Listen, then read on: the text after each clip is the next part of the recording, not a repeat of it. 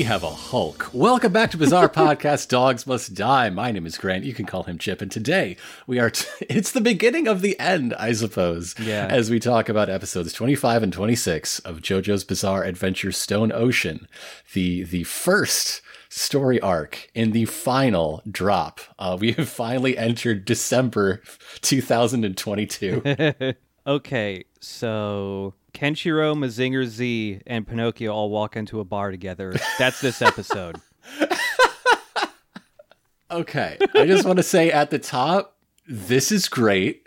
I get why people love it. Yeah. I have some suggestions. Mm-hmm. There there are mm-hmm. there are some finer points that I think should be honed, and as I talk about those when we get to them, I want people to know that that is the difference between like a B plus and an A plus. Like I Yeah. I like this a lot.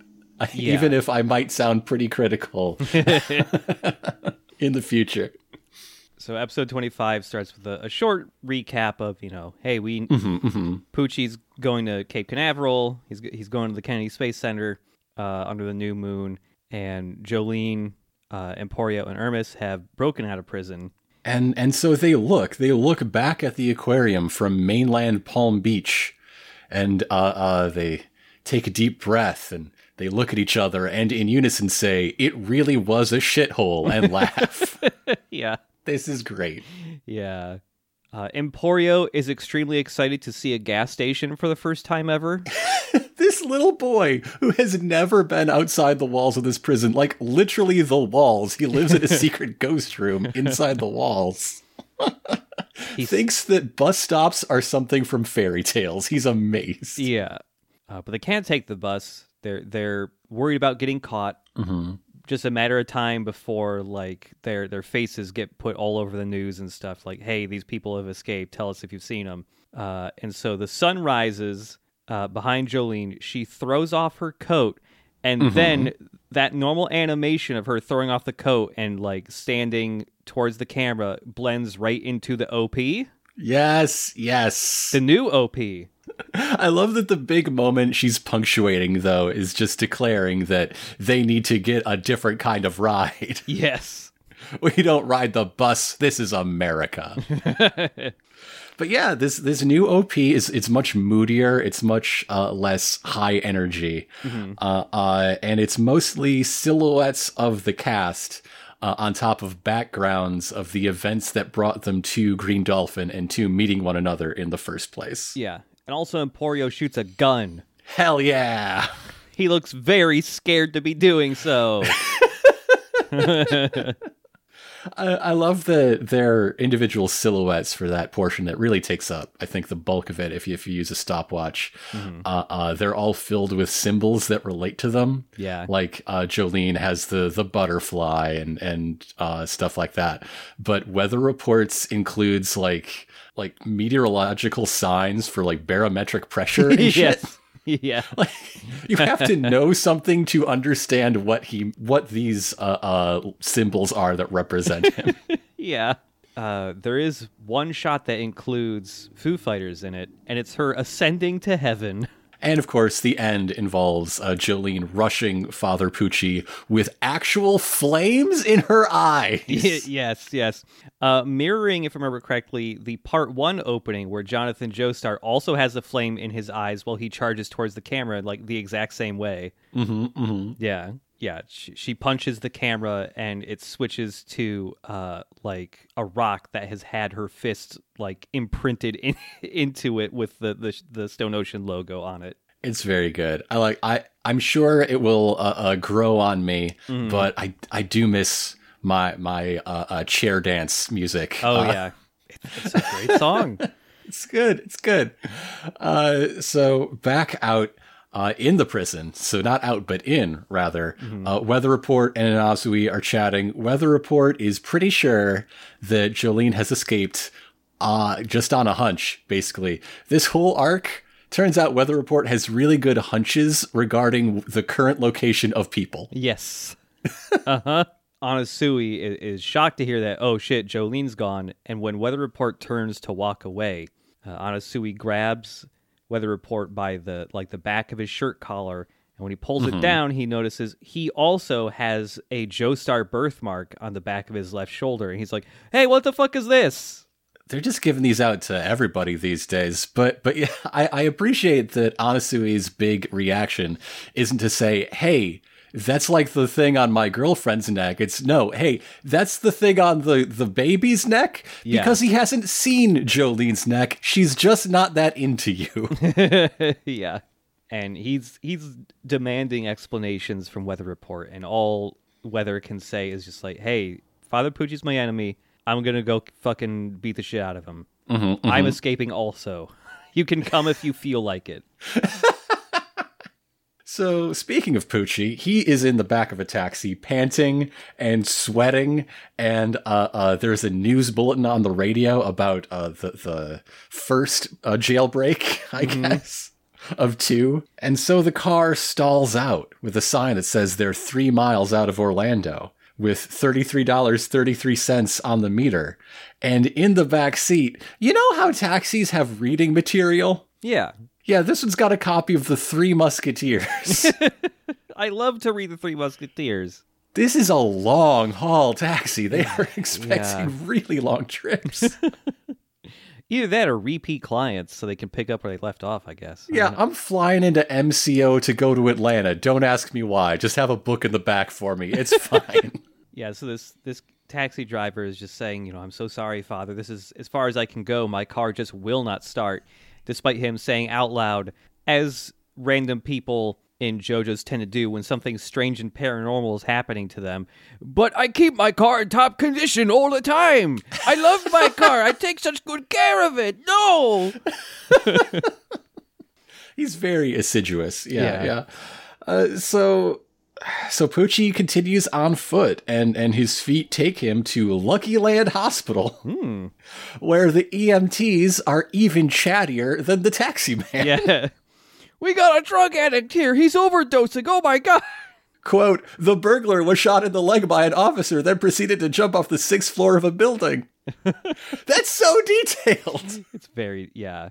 Uh, th- there's a third ambulance that comes in with somebody else, and I forget what exactly happened to them. Uh, a biker slammed into Oh, a median and, right. and washed out. Yeah, yeah. So as soon as he gets there, he has three ambulances with three victims described in fine detail are taken out on three separate gurneys, and then three objects fall from them. One drops a ring, one drops a quarter, and one has one of the bullets from those cops uh, uh, fall out, and all three roll down and and uh, until they they collide with Pucci's shoe. And as Pucci looks down at these three things that have rolled towards him, uh, he is grabbed from behind by uh, what the uh, it's it's the drug addict that grabs him. a guy. A guy. It's- I mean, he he does get called a junkie, so yeah, I guess Yeah. this this is the drug addict who uh, Yeah. had the who got shot by a cop and then jumped out of sixth floor window. yeah. So he he And he's somehow the healthiest. Of them. yeah yep. He grabs Pucci from the back, and he he's got a pair of scissors that he's holding right up to Pucci's neck. and everyone. you know, Mm-hmm, This every- man has no nose, by the way. Oh yeah, he's awful looking. Like we see him in profile, and he got that Voldemort nose. Uh-huh. Uh So all the hospital workers and cops that are here go, "Oh my god!" as they see a guy being taken hostage. Uh, and Pucci is not phased by this at all. No, no. He talks about seeing three shooting stars and then asks the man if he believes in gravity. Yeah. Like he's Wily Coyote, like your belief in gravity means anything. As he talks about, "Hey, do you believe in gravity? Do you do you believe in a young girl's heart. do, do you believe people can draw others to them?" Uh, he gets the scissors jammed clean through his neck, and they poke out the other side of his neck. And then he goes, "I'm fine. It this do, this is good actually. Actually, If you move the scissors one millimeter to the left, you'll cut one of my uh, very important nerves and I'll die. Do you want to do that? Go ahead. this is the weirdest scared straight I've ever seen. yeah." You're here because my gravitational pull led you to me. he even goes, Don't you want to stop relying on useless drugs? Uh, and so that guy goes, "Hey, what the fuck?" And he, uh, terrified that this guy does not care that he has scissors completely clean through his neck, uh, runs away, and three cops all fire around at him. And they shoot him through a little like no walking sign. Yeah, The the bullets penetrate the sign and then his body behind it, and he falls into a shrub. Oh dear. And then the camera uh, uh, comes around behind him, and he has the star birthmark on his shoulder too. Seriously, you, you get these out of like a, a Cracker Jack box these days. yeah, it's just a little fake tattoo. Pucci's just slapping him on on, on everybody. Yeah, and as we see that star reveal on his shoulder, his eyes open. He gets a a, a glowing stand aura around him, and something grabs him and uh, drags him deeper into the shrubs. And that uh, no walking sign, the little silhouette man, is gone.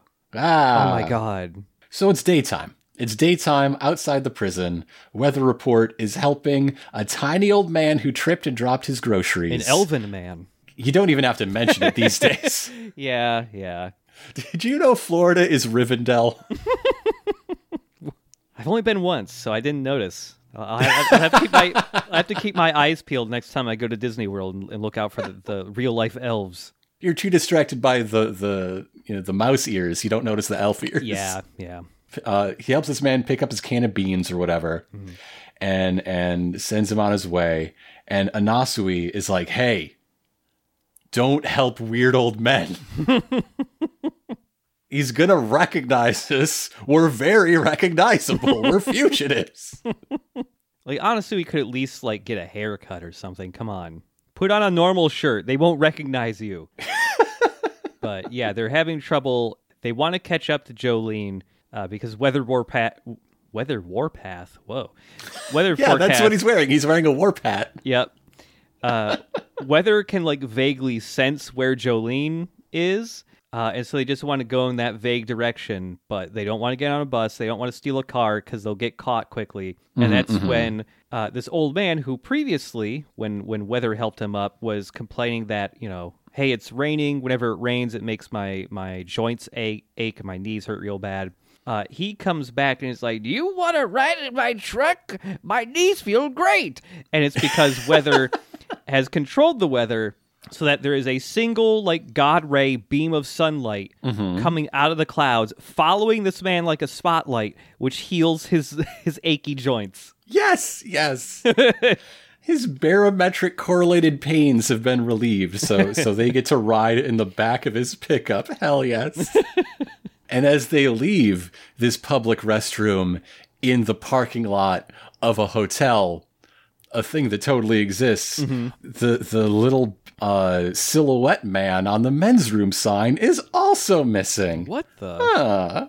So, so yeah, Weather Report keeps flexing his his Jodar, I guess. The the attraction, the natural attraction between stand users has been taken to uh, its logical extreme. I'm surprised it took this long, frankly. And as they are headed vaguely north, this guy also keeps a lot of literature in the back of his vehicle. yeah there's just like crates full of books in the back of his truck He's going to a children's library or something? yeah maybe he's donating stuff i don't know I don't know. The first thing they find is a a theme parks guide. This is the sort of guidebook that you'd find just about anywhere. You know, five bucks, and you've got all the the pertinent details of all the the attractions around, right? And so on the cover, we have logos for a fake SeaWorld. yep We have uh, the a fake version of the big Universal Studios globe. yes And just like the the road sign and the bathroom sign, there's a white spot with like little hash marks around it uh, to show that something that was here is missing. And judging by the outline, I think they're going for the fishing kid in the moon from the DreamWorks logo. yeah yeah I think. i think that's what that's supposed to be So let's talk about what is probably in this book. All right, we're in in uh, the spring or summer of 2012. Honestly, kind of a light time for new attractions. If this was later in the year, they could be getting excited for new Fantasyland in the Magic Kingdom. But no, we're, we're several months away from that. Uh, the hot thing right now is either SeaWorld's Turtle Trek or perhaps Despicable Me Minion Mayhem. Oh yeah. you gotta take Sex Pistols to that. They love it. Hell yeah, hell yeah. They'll look up at the screen and just say, Mommy? but uh, I'm guessing that this is not how it was hmm. originally. Yeah. So in the manga, the the difference here is, yeah, he he's looking at a theme park guidebook, and yes, there is like something that was supposed to be on the front cover that is, you know, there's just a white patch in the shape of what was what's supposed to be there, and mm-hmm. you know he starts flipping through the book, and like the there's supposed to be images of different characters in there, and they're also just like missing. And in the anime, Anasui is just like it does. This book doesn't even show the famous characters in it. Where are these famous cartoon characters at? At this theme park, the mascot's a really famous character. I will not name either thing directly. Yeah, in in the manga, it's straight up supposed to be Mickey Mouse. You know, obviously, it's, it's Disney. Naturally. And Yeah. so in the manga, Anasui gets pissed off and he says, Look at this weather. What a crappy guidebook. None of the characters are on it. I want to see the Disney characters, god damn it. Where the fuck is Mickey? Fuck's sake. If there's no Mickey, this shit ain't Disney.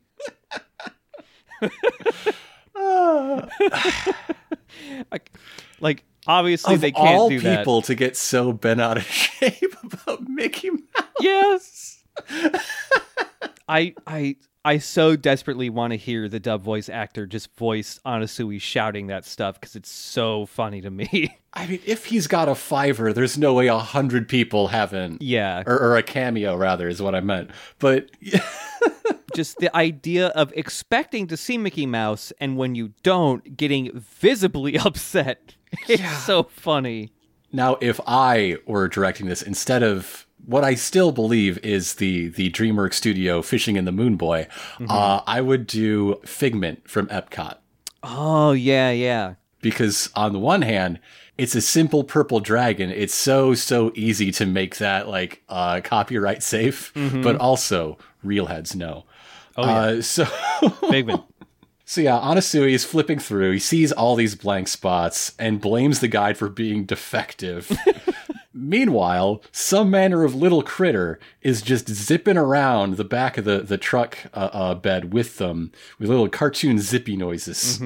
Anasui spots this. He's like, "Hey, what the fuck is that?" And he goes like, you know, bending around the the side of the crate to go grab this thing. Uh, But it's it's too fast. It's just zipping around so much. Even using uh, diver down, he he's not able to grab this thing because it's so quick. Eventually, yeah, he he does grab it, uh, and it's it's the weirdest drawing of interpretation of Pinocchio I've seen in a bit. This is a Chihuahua goblin Yes, made of wood with a little hat and, and a little nose. Mm-hmm. This is this is how you draw Pinocchio if you want to give kids nightmares, I guess. yeah. It's it's when you read Pinocchio as a you, you like watch Pinocchio or something when you're four, and for some reason you're irrationally afraid of him, and so in your nightmares you imagine Pinocchio has little fangs he's gonna bite you with.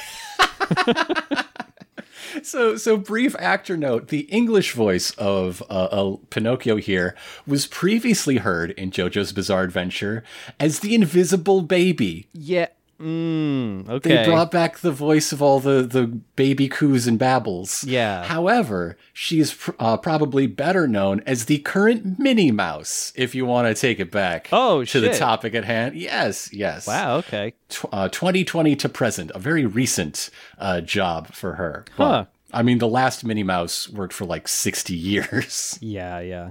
And that brings us to the mid episode. We, we have no title card. Uh, that will be true for both part one and two, actually. And so, back in the truck, Pinocchio here, a wooden puppet complains, For real though, I can't breathe. No shit. Yeah. I ha- I've been forced to accept that Star Platinum has lungs. I do not accept that Pinocchio does. He just thinks he can't breathe. He is being strangled around the neck by Anasui. But yeah, weather forecast is just like, okay, well, obviously we have to immediately consider the old man as being a stand user, but he probably just would have immediately attacked us in the bathroom. So I don't think it's him. He just seems like an elven man. One of the two kinds of men in the world. Yep. Uh, so they try to interrogate Pinocchio.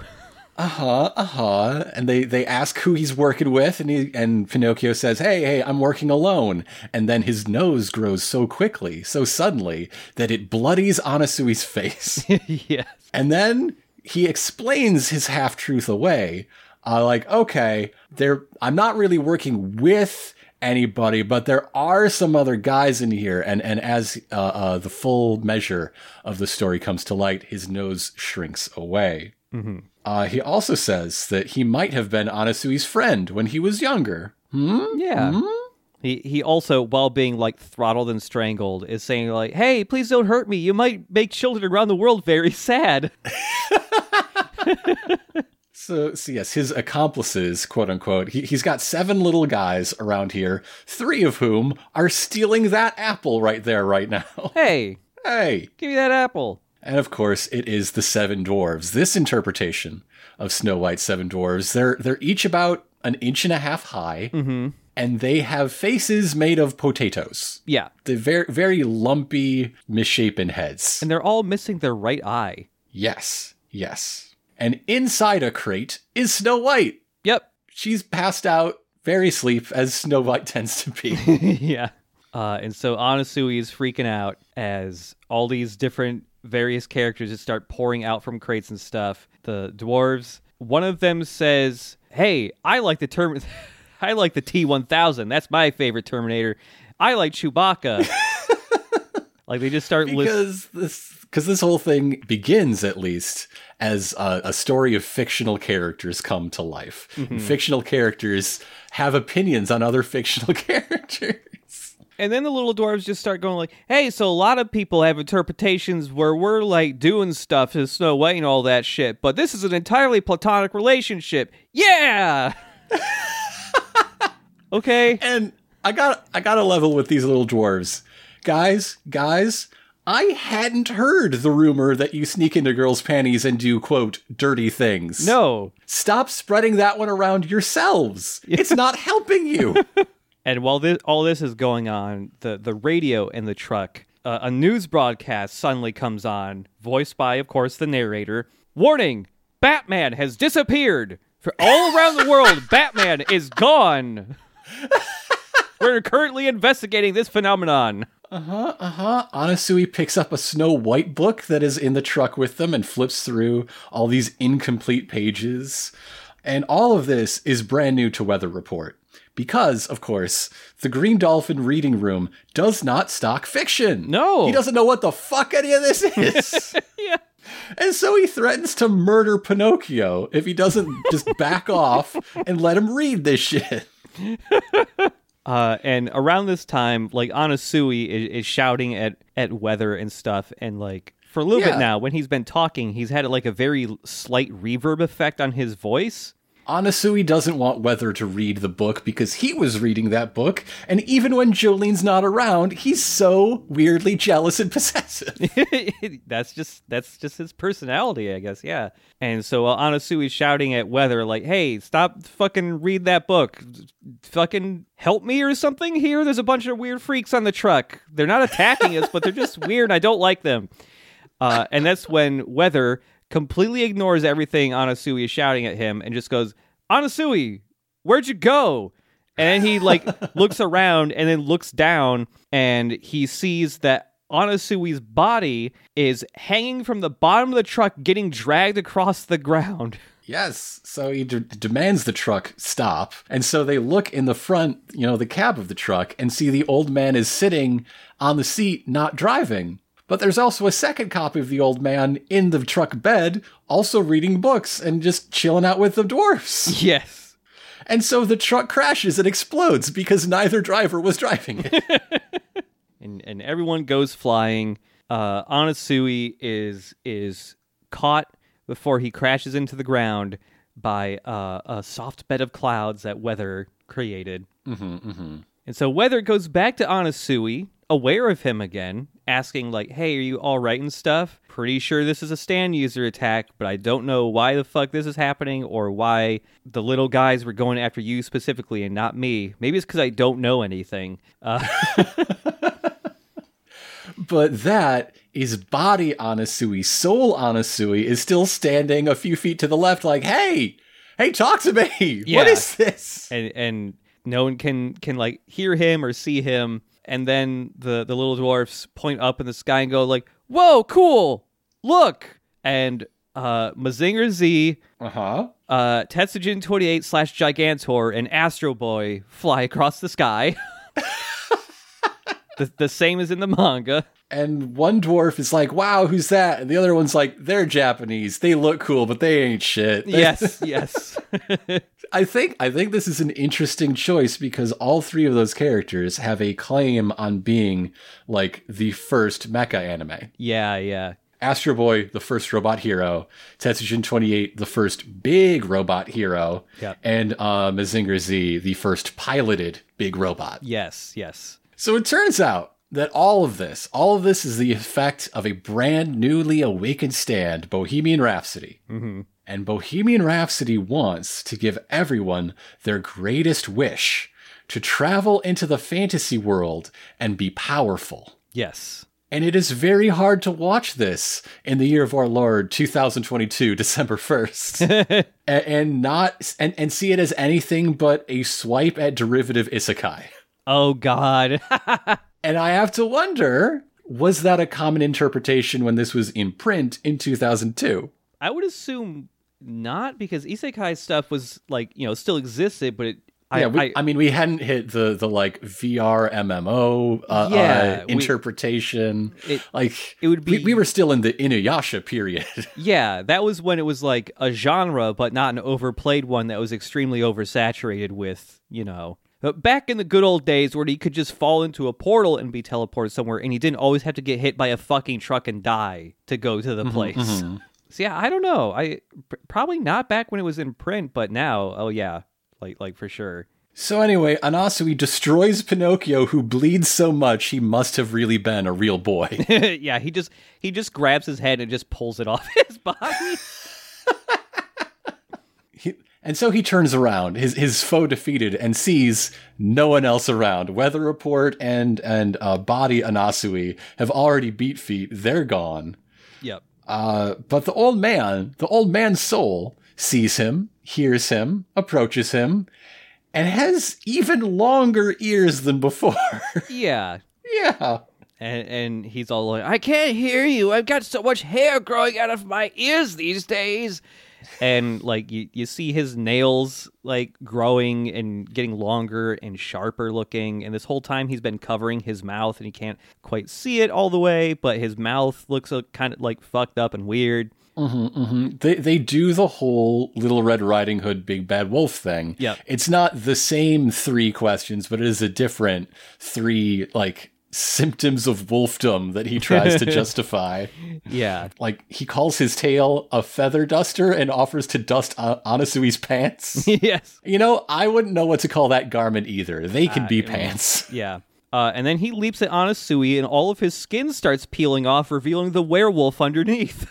Uh-huh. and so he gets his head chopped off. yep. Done and dusted. And he's like, ah, I've been killed, just like in the story. and so I just want to make it very clear. We're at two kills one with the story, one against the plot of the story. Yeah. Like, Collodi's Pinocchio and no other Pinocchio I know of is decapitated. Yeah. Yeah. And as Anasui he hears the, the wolf's head say, you know, just like in the story, he goes, What? Story? And then a bus drives by with Weather and Anasui's body in it, and they both look at each other and reach towards each other. and also, Little Red Riding Hood is sitting in the bus too. Yeah. and Weather is just thinking, you know, about uh, his, his like stand user sensing abilities here. Just the the vague sense of where a stand ability is like being broadcast from, and he feels it's to the north, so he's just making his way in that direction. And uh, that's the end of the episode. We have a new opening, but it's the same old closing. It's uh, uh, Duffy singing Distant Dreamer over Yep. a very calming beach scene. Uh, so uh, I did, of course, as always, as promised, check the the differences between the manga and anime Yeah. as listed on JoJoWiki.com. Thank you very much. The good JoJo Wiki. And one of the things that was removed in adaptation is uh, that guidebook was supposed to have and then lose the the MGM lion, representing, of course, Disney MGM Studios theme park. Yep. However, this being set uh, uh, when it is, that no longer existed. This was years after Oh, the yeah. licensing agreement ended and it was renamed Disney Hollywood Studios. This is a change not for uh, uh, licensing reasons or legal reasons. This is a change for the, the march of time. Yeah, and yeah. knowing what 2012 really looked like. so that brings us to episode 26 Bohemian Rhapsody 2. Two. So, so Weather Report and Anne Anasui are just standing on a street corner in downtown Orlando. Looking normal. and so Soul Anasui runs toward them to protect his body, who then runs from himself. Yes. And again, because we have the soul and body separated, like we've seen before, the stand follows the soul, so his body can't fight with its stand at all. Mm-hmm, mm-hmm. As Anasui's running, he just says, Come back here, buddy!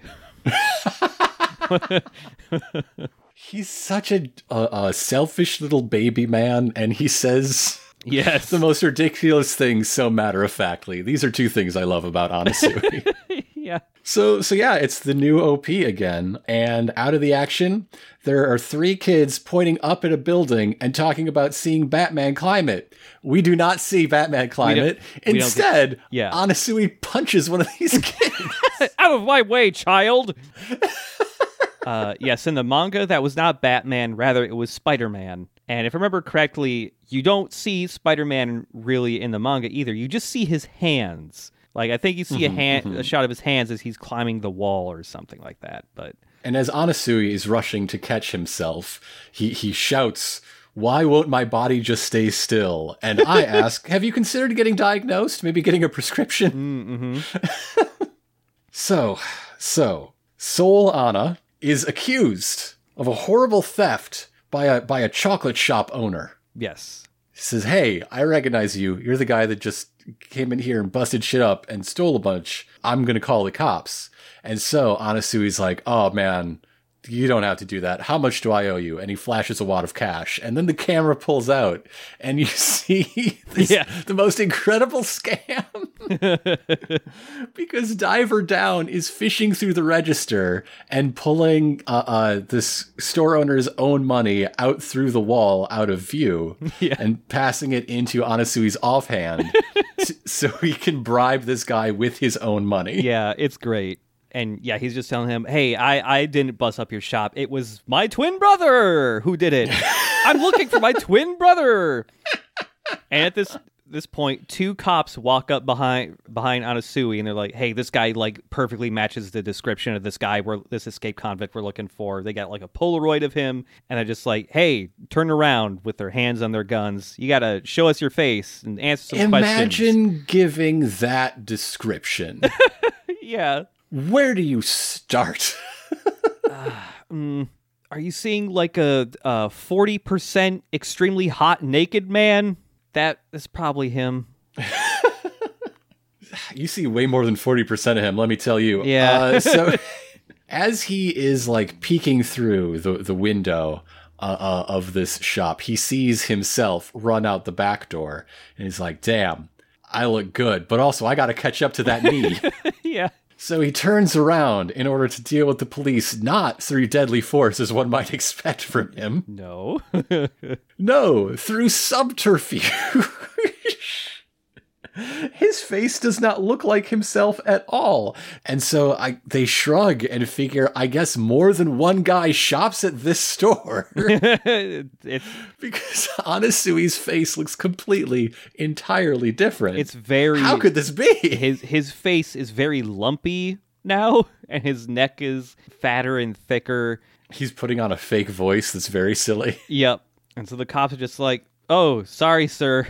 And they just let the guy they just let Anasui sprint through this like fucked up candy shop and run out the back. Mm-hmm, and this is mm-hmm. when Anasui, running, thinks to himself, I implanted chocolates in my face with Diver Down to alter the shape of my face. And then, like, all the chocolates that were in his face just, like, come together in one big glob, and he spits it out his mouth. and his face is back to normal. Meanwhile, a news report on a TV in the chocolate shop shows a live image of Tokyo, which is utterly destroyed. And the news broadcaster says, We have received the word, word that the character Kenshiro from one of Japan, Japan's many popular cartoons has defeated the evil Rao. So, yes, Fist of the North Star is happening right now. Uh, uh, so, an, there, there's an extra reference on top of this specifically for people listening to the Japanese voices. Yes, yes, this is great. Because the newsreader they got for this is himself the old narrator of the Fist of the North Star show. Yes, it that's such a cool, such a funny thing to do. Mm-hmm, mm-hmm. So, Anasui, the soul of Anasui, is now uh, free of chocolates. Look at that body. You think he eats carbs? Come on, you're kidding yourself. No way. But he is approached by the soul of the shop owner who has had a very eventful three seconds since we last saw him. Because he has now become the, the Prince Charming of Snow White's story. Yeah, he's riding a weird little horse. A weird little white horse with Snow White beside him, now awake, being cheered on by these seven freaky little dwarves. Yep. And, and the dwarves all just chant just like the story, just like the story, over and over again. Yeah. And and Anasui is left to ponder this next to a grandfather clock in the middle of an alley. yeah. That's also next to a trash can that has the the the oh what's it called again? Uh, the wolf and the seven young goats. yes, That is on yeah. top Thi- of the trash can. This is an actual Brothers Grimm story. It's Yep. one of the less popular ones. It plays out kind of like a cross between Little Red Riding Hood and the Three Little Pigs, Yep. right? Yep. I might as well just go through it because a character is about to. Yes.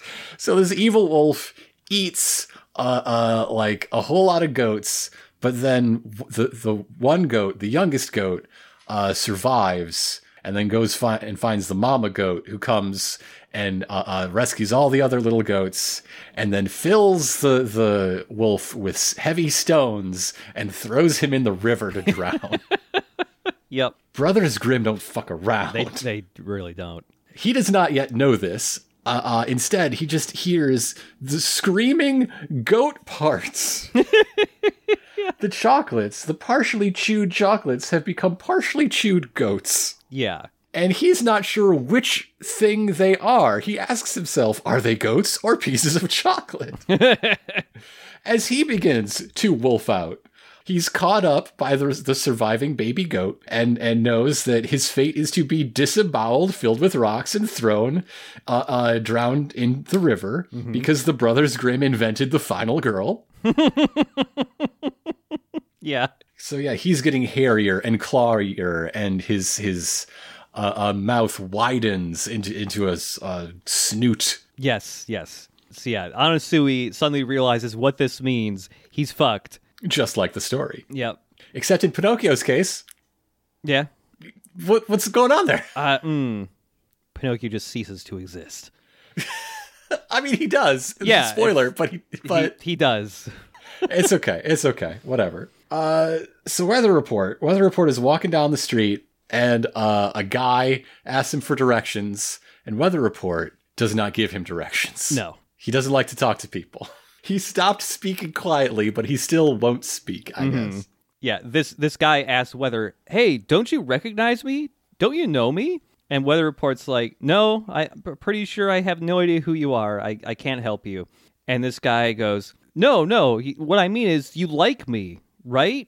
You you enjoy my work. You, you've been Check moved yes, by check it." no. Uh, And then because this isn't just any guy. This is one of Van Gogh's many self-portraits. yes, This is specifically post lopping. It's uh, uh, one with the bandage on the ear. Yeah. And the instant this guy reveals himself to be one of Van Gogh's portraits, he's no longer drawn like a normal man, but rather he looks like a painting. He looks like an oil painting. Yeah, I specifically with the the heavy uh, visible, thick strokes of Van Gogh. As best they can do it in the digital color process of Yeah, JoJo's yeah. Bizarre Adventure as produced by David Pro. But you know what I mean. Yeah. And it's Yeah. fun. It's fun that they do this. It is like fun. It. It's he's fun to look at. yeah.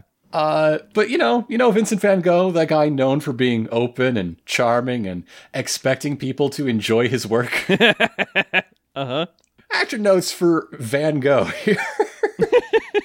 His Japanese voice is the like designated dub actor for Jon Bernthal of all people, Huh. and the titular Big Wolf on Campus. Oh. That show got a Japanese dub. What? one one of these days I really need to just like go down the rabbit hole of like what western shows get Japanese dubs because I find that very interesting. While Van Gogh's English voice uh, may be recognized as the engine guy from My Hero Academia. Mm. Mm-hmm. Mm-hmm. So, Weather Report, he's faced with a living painting and says it is time to split. Yep. Meanwhile, a bunch of goat kids are yelling from inside the belly of Wolf Anasui, which has summoned Mama Goat, who is a little more than gruff, shall we say. Yeah. He he initially sees her coming around the corner, just her shadow with a giant pair of snippers going or uh, uh, scissors going snip snip like a horror movie. Mama Goat, covered in breasts. Yes. Just covered. Yep. Just full of them. top, bottom, left, and right. all of the little critters, all the fictional little critters Mm-hmm. are very like Oingo Boingo Brothers Adventure, They like are. that that element of Araki style. While all the fictional people, like Little Red Riding Hood, Snow White, very idyllic, very clean. Mm-hmm. So there's another news report Yeah. that says, in addition to pop culture characters going missing, now art around the world is going blank. They're they're reporting live from the Louvre where the Mona Lisa is missing, where where Venus, uh, uh, the birth of Venus, is partially blank.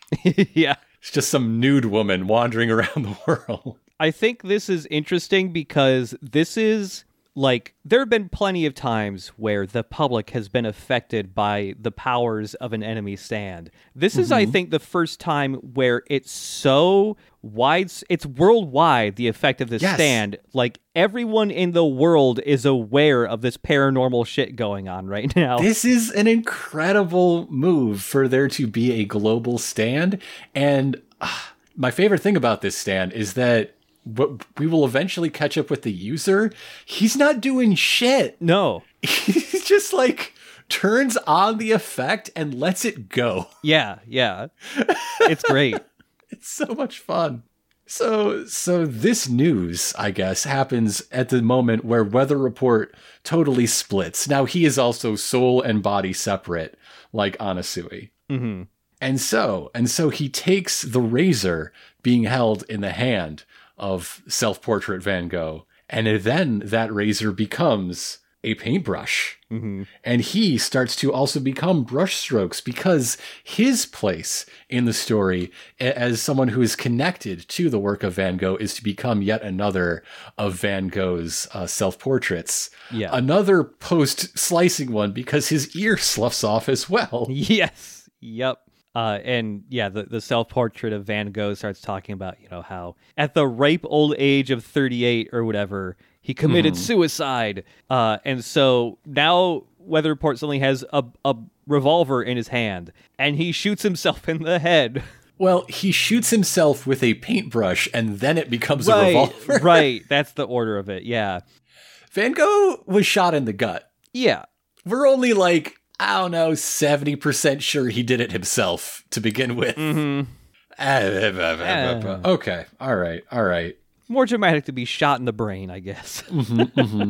And to totally make up the, the historical inaccuracy that Van Gogh shot himself twice in the brain.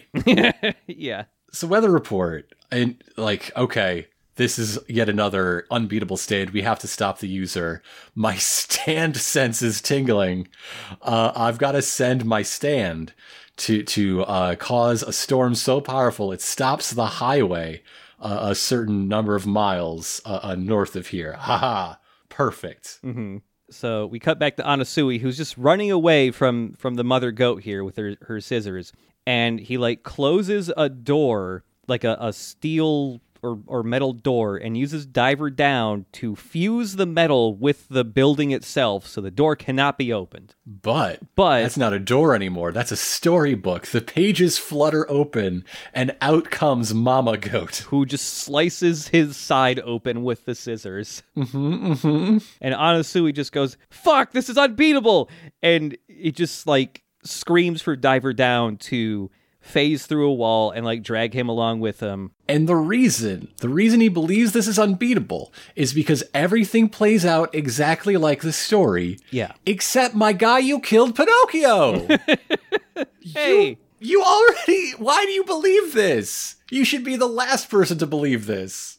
so as he tries, he makes his escape. He he gets out of the building and grabs onto a speeding police car, housing mm-hmm, the mm-hmm. same cops from before. Or is it? Because those cops are now Girl with Pearl Earring and Hercules wearing the pelt of the Nemean lion. Yeah. Uh, so so yeah, he's he's clutched onto the trunk like uh, uh practically sketching on on here. Yes. He he reaches around to the back door handle to open it up and, and come inside to safety. Uh, except the back door of the car also flutters into storybook pages, and he gets stabbed again. And the goats have started bringing large rocks to fill his belly. Yes. And so Anasui, with scissors in his gut, just shouts, Weather, hurry up and kill the fucking stand user already. just guys being dudes was better than this. yeah. Uh, so Weather Report. Weather Report feels his enemy on the move, and it's the scissors guy from the hospital. And the reason that he's still on the move is that he wasn't on the roads. He's in a plane. He's flying above that storm with his champagne flute. Yep. so let's talk about this guy. We, we haven't talked about the look of this guy. Yeah. So this guy is, you know, aside from us mentioning that he he basically doesn't have a nose. Like they draw him a nose, it's super flat, like Voldemort style. Mm-hmm. He's he's just got he's got weird teeth too. You know how most of the time anime characters are drawn just with you know kind of like mouth guard teeth. this guy has individual teeth always. Yes, all the time. Uh, so yeah, he's got a, a wide, very, very flat nose. Uh, he has a little U tattooed under one of his eyes in orange. His eyes are very small and far apart too. Yes, yes. A purple knit hat, a green, uh, very high crop sweater. It, it barely covers his chest. yeah. uh, with sort of a I don't know stylized turtle shell pattern on it, or or maybe a, Yeah. a tire tread. Yeah, yeah, kind of. This guy almost looks like he's from part 5 to me. Yeah, yeah, Yeah. I could buy that. Yeah, Yeah. sure. His tan pants are held up by custom suspenders. You know how in the back suspenders just has the one? Mm-hmm. That's front and back for him. Yeah, yeah. And that's that's basically that's basically his outfit. This this man will only be named uh, in the title card that announces his forthcoming defeat. Mm-hmm. His name is Emanuel Ungar- Ungaro. Or no, that, excuse me, that's his namesake. His name is just Ungalo. Yes, yes. Uh, Ungaro is, uh, of course, a French designer. Uh, his Japanese voice was George de Sand in G Gundam, so there's a bit of a reunion there in the scene he shared with Pucci. Mm-hmm. He's also Ocelot in Metal Gear Solid 3, Oh, shit. and he dubbed the role of Chicken in Cow and Chicken. Great. While the English voice of Ungalo uh, was uh, Keroro, the Sergeant Frog of Sergeant Frog. Oh, okay. also Android 19 in uh, Dragon Ball Z, and dubbed the main character in the English release of Shin Godzilla. Oh, okay. Yes. Ungalo's just hanging out on the plane, thinking about, uh, man, his whole life sucked and he didn't know his purpose in life until, damn, he got this stand ability and life kicks ass now. Uh huh, uh huh. Meanwhile, Aladdin and the genie are flying right outside the plane. I like this genie design a lot. Like, yeah, yeah. he's a good genie. Yeah, he's kind of like teal in in teal colored. I don't. He, he he's a cool design. I like that genie. Uh, so yeah, he has now sworn his life to protecting Pucci because this kicks ass.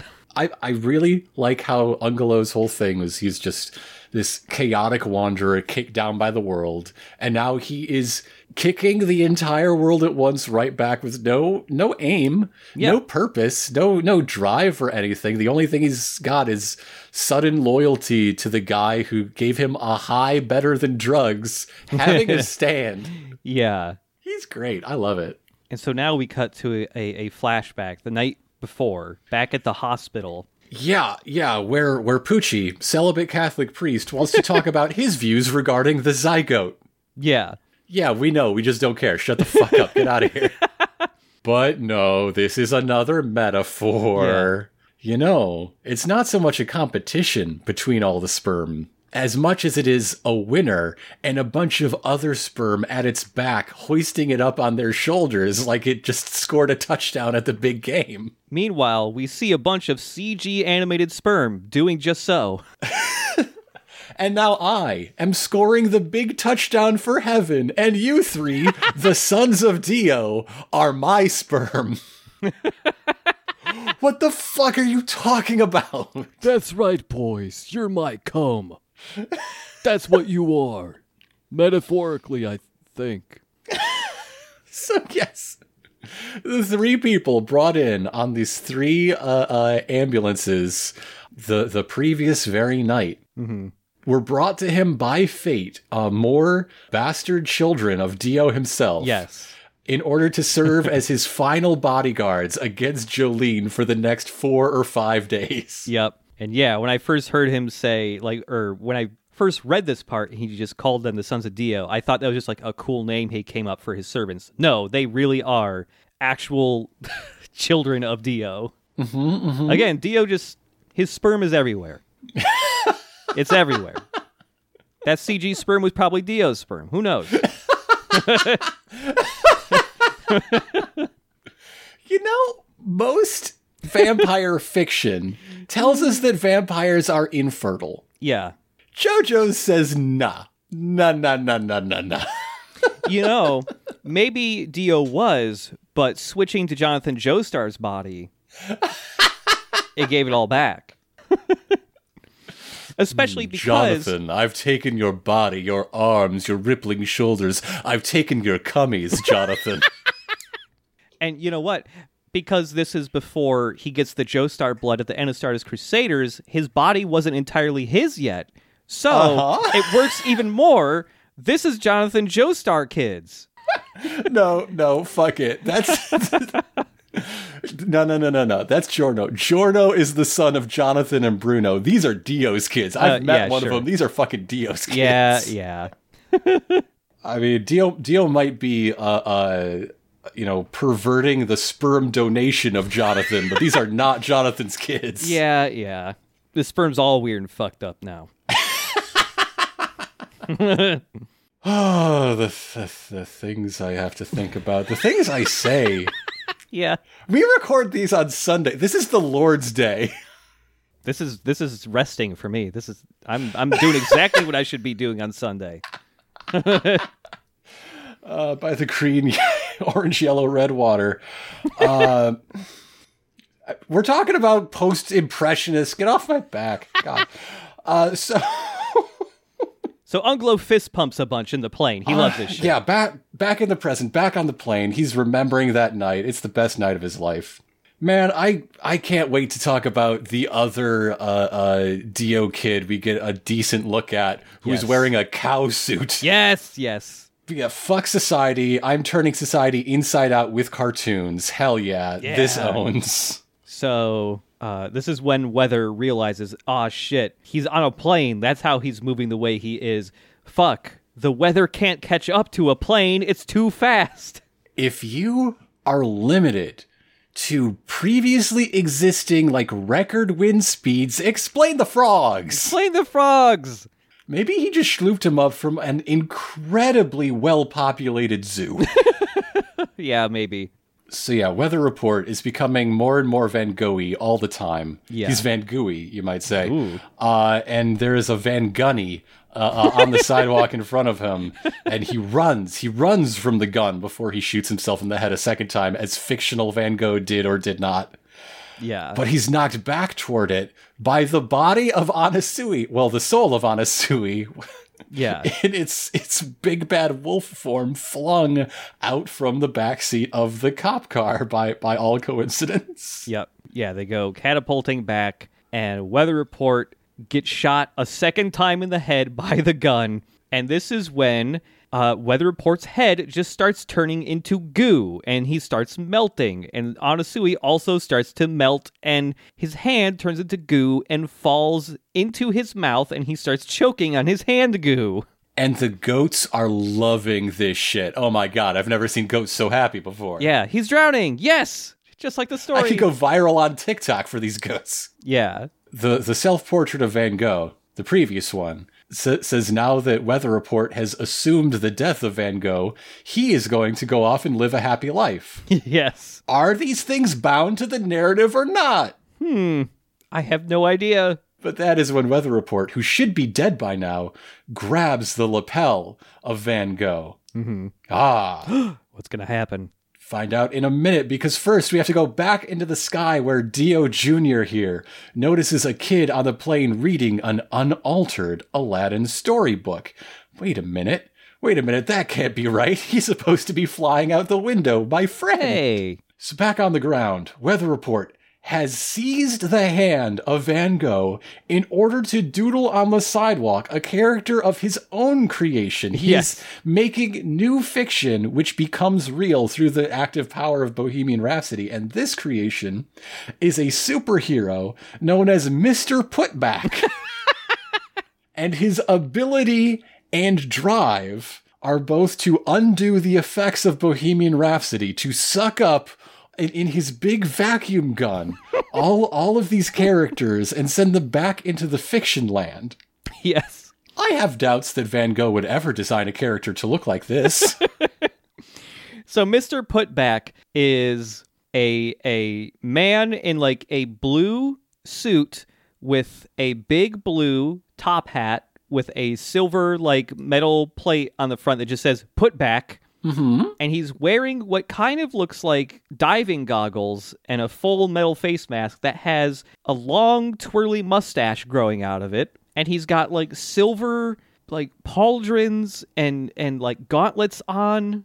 This guy also just looks like he would be a hero from the, the from Oingo Boingo. this guy this guy owns, but I do have to point out even the parts of him that feel really vintage are more like Edwardian Yeah. Or, or uh, uh, Gilded Age, even. Like Van Gogh was dead 20 years before these elements were whatever, whatever. It's fine. It's fine. So Van Gogh gets sucked up into the vacuum, and there's a very well done animation of him like kind of getting sucked up and like dispersing into paint globs, and his jaw gets sucked off, and then his teeth individually fly off. Is is gross. It's It's, gross. great and gross in equal measure. And then there's another news broadcast. The news anchor says, quote, It appears everything has suddenly returned to normal. yeah. I can't explain how, but this strikes me as so, so wrong for how news anchors talk. Yeah, yeah. I cannot imagine turning on fucking Channel 4 Detroit and seeing and hearing someone say, It appears everything has suddenly returned to normal. Phew. And the, the souls of Anasui and Weather Report get sucked up in the vacuum too. And Weather Report's just like, mm-hmm. everything's going to be okay. We're going back to normal. and they just like disintegrate into paint globs or whatever and, and get sucked up. But but the newsreader does tell us that there is an exception. Yes. Pinocchio has never made it back. Ever, uh, uh, there's no story, no version of Pinocchio that actually has Pinocchio in it anymore. Three different movies of the past year have been rendered unwatchable, Yep. which is not much of a difference for two of them. Yeah. Yeah.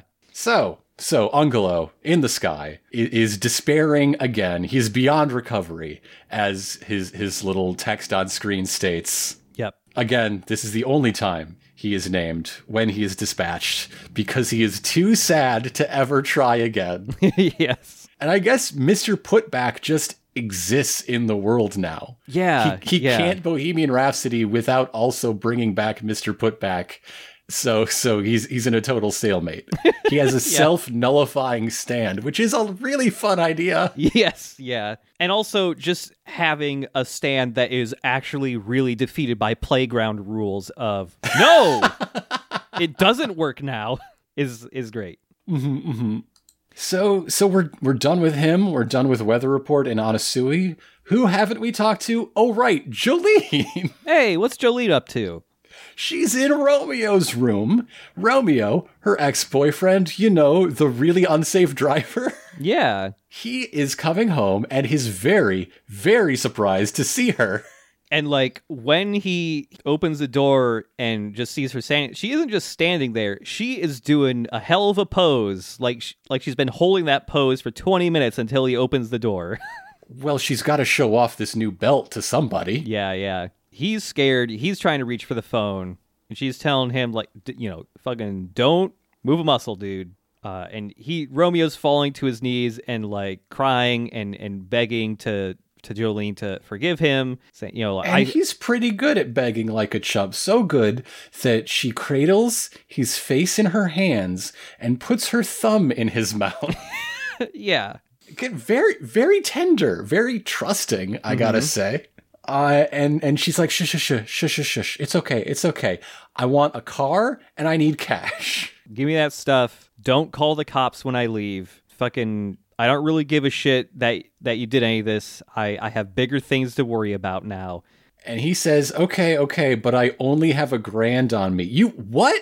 That Only must a- be nice. Yeah. What? What? That's 2012 money. This, Yeah. this yeah. guy just his his carrying around his walking around money paid for a quarter of my wedding. What are you doing? Yeah, yeah. so so she takes it, she leaves, and then we see the exterior of Romeo's house, and you know what? It's all coming together. It makes Uh-huh. sense. This dude lives in the American version of Versailles. And so yeah, as Jolyne is leaving, she meets up with Hermes and Emporio, and she hands the keys to Emporio of all people. He's never seen a car in his life. What Yeah. are you doing? Yeah. He's nine. and suddenly you can just hear Romeo, and he's calling the police. And we we, we see something wiggling around in Jolyne's hand because she took a sticker with with her, uh, one Yeah, of Hermes's yeah. stickers. And that weird tender moment wasn't just a weird tender moment, it was a trick. She she sticker duped his tongue so that he could listen to everything he was saying. Yeah, so there's just his tongue in her hand wiggling around. Oh, that's good. That's fun. Uh and so yeah, he's calling the cops just like he said he wouldn't. And uh Hermes is like, Yeah, this dude fucking sucks. I'm glad you dumped his ass from prison. Yeah, Fuck this guy. But but he's calling the cops with a false lead. He's saying she was never there. Uh, but she did call on the phone looking for for uh, uh, help getting to Mexico. So Yeah. now, ah, ha ha ha. Ah, Meanwhile, Emporio has discovered a helicopter. yes. No! Look, no! no, no, no, no. He's never seen a helicopter, but he knows how to fly one because he's lived in that prison with the wonderful nonfiction only library, and therefore there are technical manuals on how to operate helicopters in there. He knows He everything. Can't reach the pedals. Yeah, yeah, that's true. All right, I need a I need your keys. I need a thousand dollars. I need a couple phone books for my driver to sit on so he can see. Oh no no no! Hermes will put a sticker on his legs, and he'll have a second pair of legs that can just operate the pedals. there you go. It's disturbing how likely that is. yeah, yeah. Uh, but yeah, the episode ends with them deciding they're going to take the helicopter, and also just to be sure, let's pull the sticker off his tongue and hurt and just just teach Romeo a lesson for being. Let's just hurt Romeo's mouth real bad, just in case he deserves it for something else. yeah, and so you hear him scream in pain. But but that's not quite the end because after the credits there is one of those somewhat rare, uh, uh, less rare all the time post credit scenes where the cow suit Dio's son asks his new master Pucci to fix his droopy eyelid. The end. Yep. Somehow even less necessary and in than, Yeah. than Sports Maxx. Yeah. unless that eyelid kills people, I don't care. Yeah. I don't care. If, no. Oh, by the way, the uh, you know, the the ending credits, while it's mostly the same, there is a new addition to it. You know, you see the waves and stuff, but eventually the camera actually goes under the water now, where you get to see a bunch of dolphins swimming around. Oh. Yep. Dolphin. Il. Dolfino. Uh, and that is that, that is it. That is the two episodes for today. Bohemian Rhapsody is a pretty fun one. Bohemian Rhapsody's pretty good. Pretty good. Like, I, I mean, I made my points as we went. There are a couple points where I would really, really like to to tighten things up a bit. Yeah, If Pinocchio had reformed and just like taunted Anasui uh, uh, at some point, mm-hmm. clicked his heels and went away. He's like, "Yeah, all right, I'm not going to get you, but I just want to prove that you can't get me. Yeah, it's not in the story. The big bad wolf doesn't kill Pinocchio. It's not how it goes. Mm-hmm. That'd go a long way. But then you you lose the gag of like, for some reason, all Pinocchio is gone. yeah. That is a pretty funny punchline. So. I, I just love it when stand fights permanently alter the world in some way by the end. Yes, Like yes, you know, yes, yes. part four and part five basically introduce multiple urban legends and cryptids that continue to exist. Mhm, mhm. This stand fight, eliminating Pinocchio from the universe. it's pretty good. I would say that Pinocchio is probably like the 43rd best. Uh, so somewhere around the 43rd best uh, uh, Walt Disney Animation Studios uh, uh, feature film. Yep, yep. Uh, I mean, just approximately. So I, I recognize you're losing a lot of history, but as far as Yeah. narrative, yeah. Uh, yeah. Anyhow, if you want to know why I have uh, such a granular approximation, go check out my co-host. I do a series called Forming the Castle. Uh, uh, that is, I'm I'm trying to watch every uh, uh, Walt Disney Animated Studios feature film and all of their uh, uh, hybrid movies and uh, uh, movies from the other studios they have distribution deals with or acquired uh, in the course of their history, uh, and and others that are just uh, I want to say historically relevant to the history of the studio. Like uh, the Secret of NIMH is in here, Yeah. even though it doesn't fit in any of those other categories. I want to say 65 or so movies in at, at the time I'm speaking these words. I forget how long ago did you start doing this? This was June, so I'm Okay. definitely gonna make it within a year with right. some months to spare. But yeah, yeah, Maybe that list will come in handy for a future Let's Play as well. maybe, maybe. Maybe. You want to know my exact middle? yeah. It is the Secret of NIMH, coincidentally. Oh, wow. Okay. Yeah. yeah, yeah. I've only seen The Secret of NIMH once when I was good. a child. It's good. Okay. I would put it just above Alfred Hitchcock's Sabotage Okay. and just below Enchanted. Okay. this list is weird. Yeah. It's a good list. Uh, so yeah, we're talking about other things. Let's talk about this thing. Let's talk about next week when uh, on the schedule we have uh, episodes 27 through 29. That is Sky High, Heaven is at Hand: colon three days until the new moon, and Underworld. Yeah. I feel like we got to the this the last chunk of episodes of Stone Ocean very fast. Mm-hmm, mm-hmm. Seen so much JoJo's now that it just feels like it goes by faster and faster. Well, that's okay. Uh, everything is supposed to take place over the course of a week from That's- here on out. That's true. That's true. Something we we hadn't really talked about too much. It's really weird to in part six just be moving around different locations all the time yes, yes, Right? Have different people in different places have uh, like the question of transportation, even like Yeah. people going someplace not on foot is is brand new to this part. Well, since the inciting incident, I guess. Yeah, yeah. I really do enjoy the prison setting, but it is nice that for the last third we do move on outside of it. uh, It it feels like the the story moved on from it at basically just the right point. Yeah, and Word. like this town they're in, like I honestly don't know if uh, uh, Weather Report and Anasui are supposed to still be in like Palm Beach or uh, uh, have like made it to Orlando as they uh, pursue. But it's a pretty town. It's it's Yeah. bright, blocky, colorful. You know the the the warm, welcoming colors of a tourist downtown. hmm And it is a nice contrast, just the the change in color palette and everything. But I also appreciate the continuity of like the repeated little like scuff and uh, uh, uh like damage textures Yes. along the, the walls of Green Dolphin Prison have followed them out of the prison. Mm-hmm. Romeo, you gotta you gotta do some work. Uh, your your house is looking a little ratty sometimes. Yeah, there's a there's a hand like if you're a person who has an eye for just like looking at you know animation and think about thinking about how it's made while you're watching stuff like this, uh, you will probably notice pretty quickly that there are certain scuff marks that repeat all the time, and not in a way that's like distracting. Just like oh, they save time by making a whole bunch of different scuff marks, and then they could just reuse them everywhere. Uh, but there, yeah, there's a couple specifically that just stand out to me where it's just like oh, it's that scuff mark again.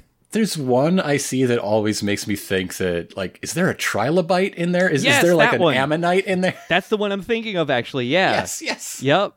Yeah. That's the just being out of the prison. It's a fun new thing to to have everyone just being able to run around.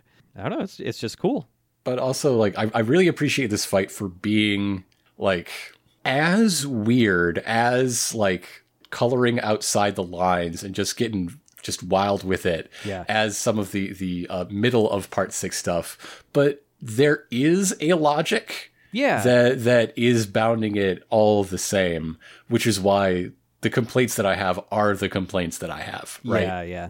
being able to see the lines, whether you're in or out of them, uh, you know, grounds you and, and is really useful to to comprehend and, and be able to to have a perspective, I guess, Yeah. instead of just swimming in the middle of it. hmm Instead of a plug, I'm just going to vaguely say that I think I've mentioned on the show that I've been cast in an upcoming unannounced uh, uh, audio drama series, right? Yeah. Okay, well, I'm not going to name it or announce anything, but I am going to continue to kindle that fire by saying some rough drafts of the first couple scenes got posted in the the like uh, production Discord, and ooh, it's fun. Ooh, Nice. they aren't my scenes. My scenes are later in the uh, Okay. in the pilot, but ooh, it's it's fun to listen to. I'm I'm really excited to listen to that stuff once it's out. I've got one thing to plug, and that is just Sure. Hey, if you're following our stuff, especially been following for a long time, you probably knew that for a, wa- a long time we maintained a website for all of the stuff we do. That's like Let's Play and, and adjacent stuff. And I haven't been able to maintain that website in uh, years because it just takes too much time. I'm not very good at making websites. Uh, so hey, I, I made a new thing that'll be an easier central place to like keep all of our stuff, uh, and that is cohost.org slash chip and ironicus. Or if you just go to chipandironicus.com like usual, it will redirect you there. Uh, and that's just going to be kind of like the new central site where I just post like, hey, new stuff is out. Keep an eye out for these upcoming things, yada yada. Also going to be the place where I maintain links for all of the archive.org backups of our videos. So if you've ever wanted to actually like download our stuff and keep it forever, including stuff that I can't host anywhere, like anime theater due to copyright stuff, that's where you're going to be able to find all that stuff. Uh, not everything is backed up yet. I just finished uploading No More Heroes 2, so anime theater is up next. I'll be posting updates there. There is some wonderful CSS business happening in this post, though. I just want to say that it's it looks very fun. I really like designing websites. I just hate maintaining them when it's entirely where everything it has to be maintained by me uh, because I just don't have the know-how for like the back end stuff of websites. I can do the CSS and the front end stuff. I kept trying to go like maybe I should make a WordPress so that it's easier to maintain the site and you know so I don't have to update individual pages HTML and shit. I don't have the time to learn that skill now and maybe forever. So yeah, this is the next best thing. I am happy with how it looks right now. I'm happy with the wiggly the wiggly Paper Mario text for the the Patreon link. You you should be happy with how it looks. It looks great. Thank you. Uh, so again, uh, come back next week with uh, the next three episodes, twenty-seven through twenty-nine. Sky High, Heaven is at hand, three days until the new moon, and Underworld. And thank you. Uh, why am I saying thank you? You're welcome. See you later, folks. To be continued.